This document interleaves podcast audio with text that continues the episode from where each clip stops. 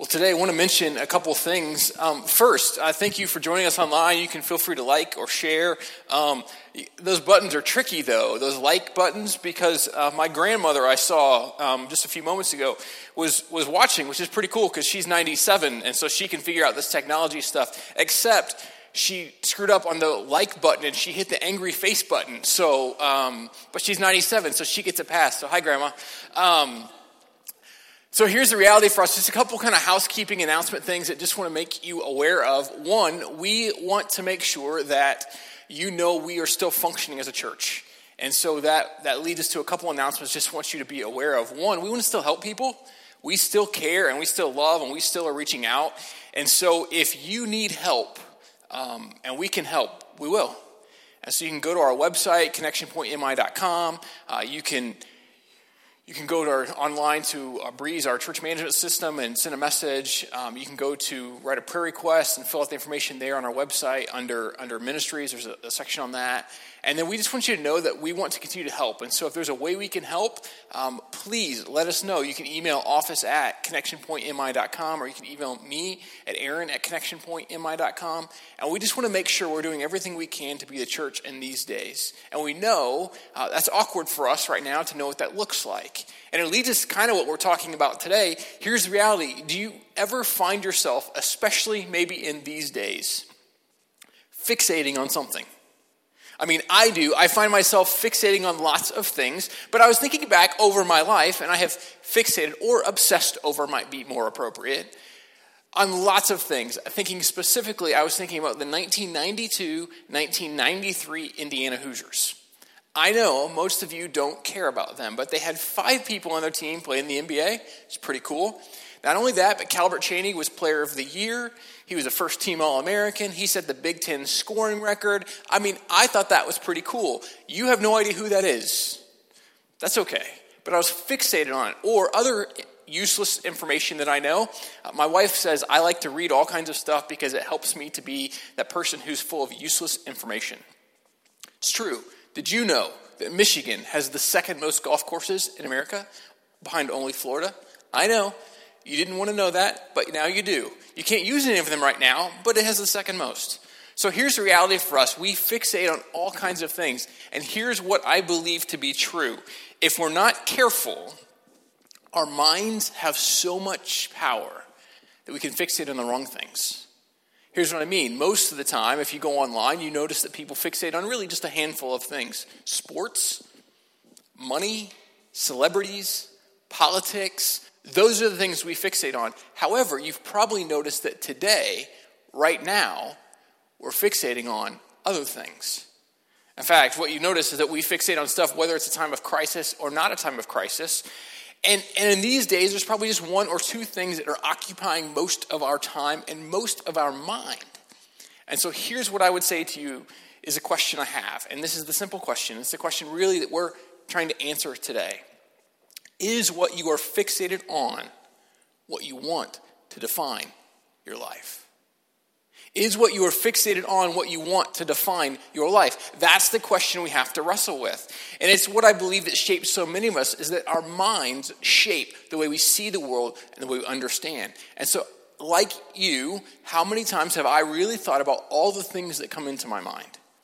And if you're like me, going, eh, you know, I, I don't know how powerful the mind is, well, Google. Use Google. Type in the power of the mind. You'll see a bajillion answers to that question. Or you could go to like Psychology Today, and if you type in power of mind, you'll see there's over 81,000 articles just about the power of the mind. And so here's what I've come to believe again and again is that our mind shapes us in all kinds of ways, but it's what comes into our mind that shapes us more. And so here's the kind of the statement for that. If we're not careful, our mind can fixate, think on, or be controlled by circumstances so beyond our control they cripple us. See, if we're not careful, our minds will fixate on stuff that we have no power over, and we'll be crippled by it. In fact, just this week, I, I, was trying to write this message for, for this morning. And, and as I was doing that, I found myself spending more time writing this particular message than really anyone that I could think of. And it's not because it's a harder message or because the text was more difficult. It's because my mind was fixated on other things. I kept finding myself drawn to articles on the coronavirus or drawn to what may happen, drawn to possibilities that I have no control over. And maybe you're like me in that. Part of why I was drawn to those things is because I, I like routine. I like a sense of control. I really have minimal to no control in my life, but I like to feel like I do. And so when you have no control over what's going on around you and your, your, your just life is flipped upside down, you find yourself disconnected a little bit. That was me this week, and maybe it was you. And so I started thinking about what does it look like for our mind then to be transformed? See, here's the thing I believe our mind can be transformed, our mind can be changed, our mind can be renewed. It can be where our focus shifts to something else, and our fixations can be something that brings life and not death, or at least anxiety. This is what we want to talk about today. Here's the power of learning to see the world and think with the mind of Christ. We begin to live into that kind of way, it reorients us to the world around us. We begin to understand the world differently. In fact, I would say it this way Paul writes lots of stuff throughout the New Testament, and Paul had a renewed mind. In fact, Paul wrote, really, Romans is the, the letter that Paul wrote that we might say is the closest we have to like a systematic theology in the Bible, because Paul understood the Old Testament and he understood who Jesus was, and his letter to the church in Rome is really this idea of how we live into that. And this is what it looks like for us, how we do that. And we're going to be looking at Romans chapter 8, verses 6 to 11 in just a couple moments. But I've got to be honest with you, I struggled a lot with whether or not to rewrite the, text for some of these sermons these several weeks as we're in the season of Lent, based on what's going on in the world around us, not knowing that we're not going to gather together when all this was prepared months ago. But as I have spent time week to week looking at the text that we have prepped out in advance of each week's message, I have noticed the handiwork of God in the middle of that. And I think today is no different. And so if you're not sure if you're a follower of Jesus or you're not sure you want to be, that's okay. We totally get that. We'd love for you just to lean in and listen and think maybe there's something in this that will be helpful in your life. And so here is what Paul writes in Romans chapter 8, verses 6 to 11. He says this The mind governed by the flesh is death, but the mind governed by the Spirit is life and peace. The mind governed by the flesh is hostile to God. It does not submit to God's law, nor can it do so. Those who are in the realm of the flesh cannot please God. You, however, are not in the realm of the flesh, but are in the realm of the Spirit, if indeed the Spirit of God lives in you. And if anyone does not have the Spirit of Christ, they do not belong to Christ.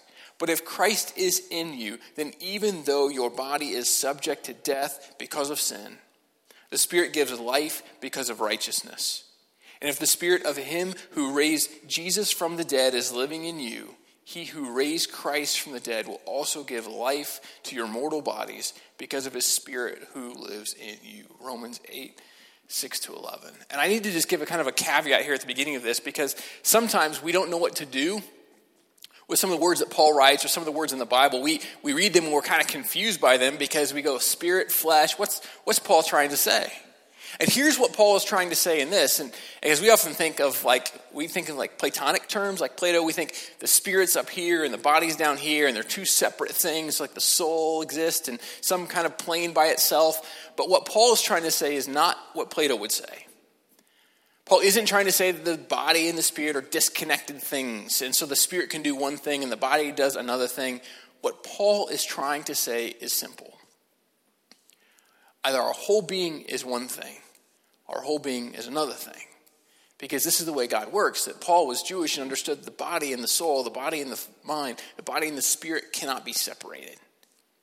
And so, what our body does, our spirit does as well. And so, we, in fact, I might say it this way that's helpful. The created order is always good, but sometimes it's used in the wrong way. The created order is always good, but sometimes it's used in the wrong way. And here's what we mean by that. Sometimes the, the, the flesh, as Paul's saying, isn't meaning just like our physical body, but it's the person who's joined by all kinds of other things that probably aren't described as love. Right? It's the person who becomes passion controlled or lust controlled or pride controlled or ambition controlled. It's when our body, our mind, our person is controlled by something. It's fixated on something other than what God may have for us. And this becomes for us the question what we wrestle with. This becomes for us a kind of hard thing to evaluate. And so maybe these words from James Dunn, as he was trying to comment on these passages, this passage is helpful. James Dunn writes these words. He says, To make self satisfaction the highest priority is to reject the self giving God. And that's what it would mean to live in the flesh, is what Paul writes here. But there is another opportunity that Paul writes about as well. He says that we could also live with the mind of Christ. And some of us hear that, the idea of living with the mind of Christ, and we think, eh, that sounds pretty hard. Let's be honest. But what if? What if the reality is it's not hard, it's not impossible? What if it is possible? And what if for us, this is the choice we get to live with? And here's the choice we have a choice to live for ourselves and our own desires, or to live and love with the mind of Christ. So we can live for ourselves, or we can live and love with the mind of Christ. And I know for most of us think, well, I don't want to live for myself. That's easy. I, will choose not to live just for myself. Even, even if I don't know if I want to believe in Jesus, I'll choose to not just live for myself because we know that's probably empty at the end of the day. But for us to not live that way requires of us to seek the mind of Christ. Now, that gets a little harder. That means I'm not going to just fixate on read about and think on things that bring destruction or chaos or disaster. I'm not going to choose to have my mind fixated in fear. That means, as I think about the coronavirus and the world around me right now, I'm not going to let more statistics or more articles or more opinions shape me in these days. Here's what I would say about that. I think it's totally appropriate for us to be informed, but let's make sure we're informed by people who actually know what they're talking about, like the CDC or the World Health Organization. Let's not let some news article or some reporter be what informs us. They don't know anything more than you and I. They're reading the same stuff we are, and then they're putting their thoughts into it. But why don't we go to the original sources? And then, how about you check it once a day? How about don't check it every 10 minutes? Don't check it once an hour. Don't post about it as you're fearful about it. How about you don't let your mind, this goes for me too, by the way, fixate on what you and I have no control over. Instead, let's not be defined by fear. Let's have our minds fixated on the reality that all of the creation is the handiwork of God. That all people in the world, whatever their nationality, whatever their background, all people are created in the divine image of God. What if that was where we centered ourselves in the goodness of who God is? What if, as Paul writes here, what if our mind was governed by the Spirit because it gives life and peace? I'll say that again. The mind governed by the Spirit is life and peace. The question I have for you and I is Are you living in life and peace? Are you living in life in peace? Or do you find yourself probably the furthest from peace? You have anxiety, you're fearful, you're just don't know what's going to happen. And the truth is, none of us do. I have no clue what to tell you tomorrow is going to look like or next week. I have no idea. But I know this I've learned and am learning to trust in God these days and to rest in that presence. And that brings a peace that surpasses our understanding. And this is the reality for us today. I think what Paul's trying to get us to answer is a couple of questions. And they're kind of simple questions, actually. It's the question of Have you found, are you living the life you've always wanted? Are you living with passion and purpose today? Or do you find that as you reach one goal, you climb one mountaintop, that you fulfill one dream only to find that once you've reached that mountaintop, hit that pinnacle, it's still not enough? You've gotten all that you ever dreamed for, and then you found it still empty. Or right now, you realize your dreams are hindered and you can't get all you dream for. And this is what Paul is trying to say. We have a choice to choose the path we go one that seeks after all the things that we desire, or one that seeks after the mind and life of Christ. That's really it. I don't, I don't know about you, but I don't love that I really don't have one or two choices in this. I'd like a kind of a smorgasbord where you can take some of that and some of that, but that just isn't what Paul tells us we have the opportunity to do. In fact, if you go read the words of Jesus all throughout the Gospels, we find that he says the same thing too. That We can seek after God or we can seek after our own ambitions and our own desires and our own joys, but it's one or the other for us. And so I was thinking about this that one way leads to life and one way leads to death. In fact, I was thinking about it because a few years ago, I mean, it's been several years ago now, probably about 10 years ago, I um, was on staff at a church, and so they offered me 100 bucks to work a Saturday to record for this group that was coming in, and it happened to be Alcoholics Anonymous. And so I was like, for 100 bucks, yeah, I'll sit there all day. That's fine. So I sat all day long in this sound booth, basically turning the volume up and down and muting. And that's it for an entire day. But I listened all day long to these people talk about the power of confession, the power of, they started, every person who spoke started the same way. Hi, I'm John, or I'm Bill, or I'm Susie, and I'm an alcoholic. And what each one would then talk about was how they, on their own, were powerless to get rid of their addiction.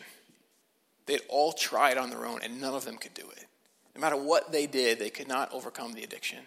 They needed a power beyond themselves, and they needed other people to come around. And so I could substitute sin or addiction or anxiety or fear. Doesn't matter what you want to pick. We can substitute all those things and say, hey, I'm so and so, and I struggle with this. And the truth is, you and I cannot overcome sin in our life. We can't do it. We can't overcome our anxiety or our fear on our own. But we can overcome it through the community of faith, even in these days. And we especially can do it through the Spirit of God who says to us, Because of my son's life and death on the cross, because of the resurrection of him that gives new life, you don't have to be defined by these things any longer. No longer does this stuff have to be the burden that you carry. You can, you can say, I'm this, but the reason they got to gather up on that day at the big book conference for AA, the reason they could say, I'm this, wasn't then because I'm still doing this, it's because I have been this and I know I will be this if not for the work of this group and these people. And so today, you and I can say, hey, I'm Aaron, I'm a sinner. Hey, I'm Aaron, I struggle with anxiety or I struggle with fear. But you can say it in past tense, not present or future.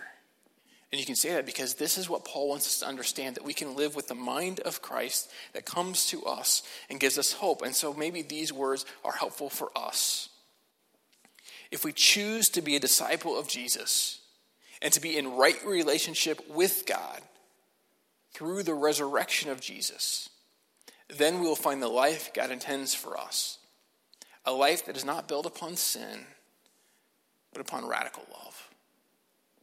See, I've come to believe sin in its fullness really is this idea that I just choose separation from God. It's really epitome of what hell is. It's separation from God and His love. It's choosing to go the other direction. Because this is the way God works. God loves us enough that He lets us go where we want to go. The scary part for you and I is sometimes we go where we want to go. And so here's the question we're left to, to wrestle with Do we live as God's people and allow His Spirit to shape us? Or do we choose ourselves in the sinful life that leads to death? It's a little note about death. Because in these days, I know we're thinking about it. The truth is, we're all going to die. Last I checked, 100% rate. Pretty sure that's going to hold out for a while until Christ returns or something else happens. You and I are probably going to die. And so, as Christians, we're not, we're not afraid of death. If you call yourself a follower of Jesus, don't live in fear of death. There's no reason to be. That's why Paul writes, if I die, it's gain for me. But here is where I want to say something, because right now some of you have been, been saying things like this. Well, we should just go do whatever we want to do because we know Jesus. But everybody else doesn't. That's why, that's why John records the words of Jesus, for God so loved the world that he gave his only son. And so we're not, not gathering right now because we want to say we're good and we know Jesus and we don't care about death. We're not gathering because not everybody else does, and we're not gathering because we love people. And out of our abundance of love, we're choosing not to gather together right now.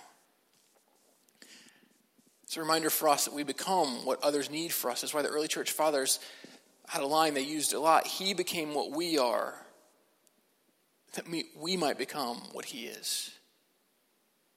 He became what we are that we might become what he is, and it leads us to living with the mind of Christ, which loves others unconditionally without regard for even ourselves. And so right now, we recognize one of the craziest things to say is one of the most loving things we can do is stay away from each other in person. But that does mean you can pick up a phone, you can log into social media and send good messages, focus on the right things. You can send emails or text messages.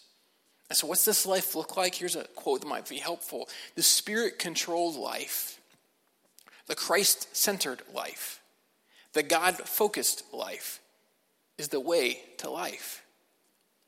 Daily, it's coming nearer heaven, even when it's still on earth. Daily, it is becoming more Christ like, more one with Christ. It is a life which is such steady progress to Christ likeness that the final transition of death is only natural and an inevitable stage on the way. See, all of us are going to die. But I don't know about you, but I want to really live. Not in fear, but with hope I want to live with passion and with purpose. I want to live a life that matters, that invests in the lives of others, that's part of transforming the world. I don't know about you, but I want to live that kind of life. And we can choose to live that life, the spirit led life, when we focus in on Jesus and we make that the decision that we have, that we're going to follow after him.